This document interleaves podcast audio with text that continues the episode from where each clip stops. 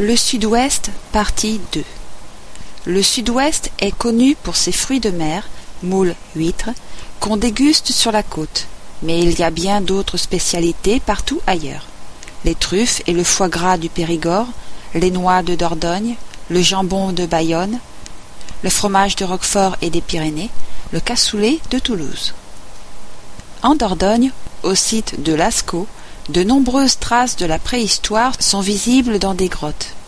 Les peintures qui s'y trouvent datent de vingt mille ans.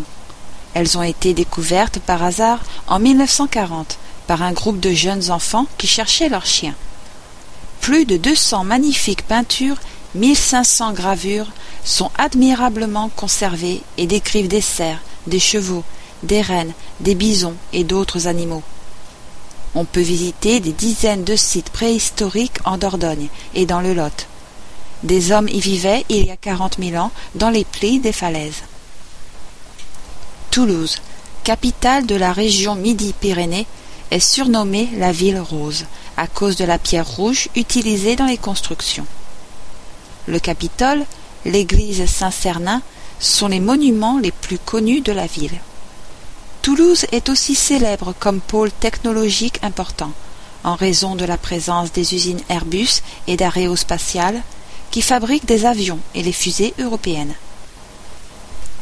Lourdes est le lieu de pèlerinage le plus important du monde chrétien, avec cinq millions de visiteurs par an.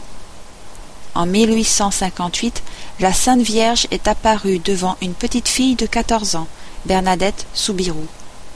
Depuis, la grotte de Lourdes attire des visiteurs qui espèrent bénéficier d'un miracle. Le Pays basque s'étend de l'Atlantique aux régions occidentales des Pyrénées. Il est lié aux provinces basques de l'Espagne. Réputé pour ses revendications autonomistes, le peuple basque a une histoire longue de deux mille ans et un langage, l'euskera, qui ne se rattache à aucune des langues indo-européennes. L'économie de la région est basée sur l'élevage de moutons et le tourisme. Chaque village composé de maisons blanches aux poutres rouges possède un terrain pour le sport local, la pelote basque. Le sud-ouest est aussi célèbre pour les nombreux vestiges architecturaux du Moyen Âge, tels que le château fort Bonaguil et la forteresse des Cathares à Montségur. Les Cathares, appelés aussi les Albigeois, s'opposaient aux mœurs de l'Église de Rome et à l'autorité du pape. La province, avec Carcassonne et Béziers, résistait aussi au royaume de France.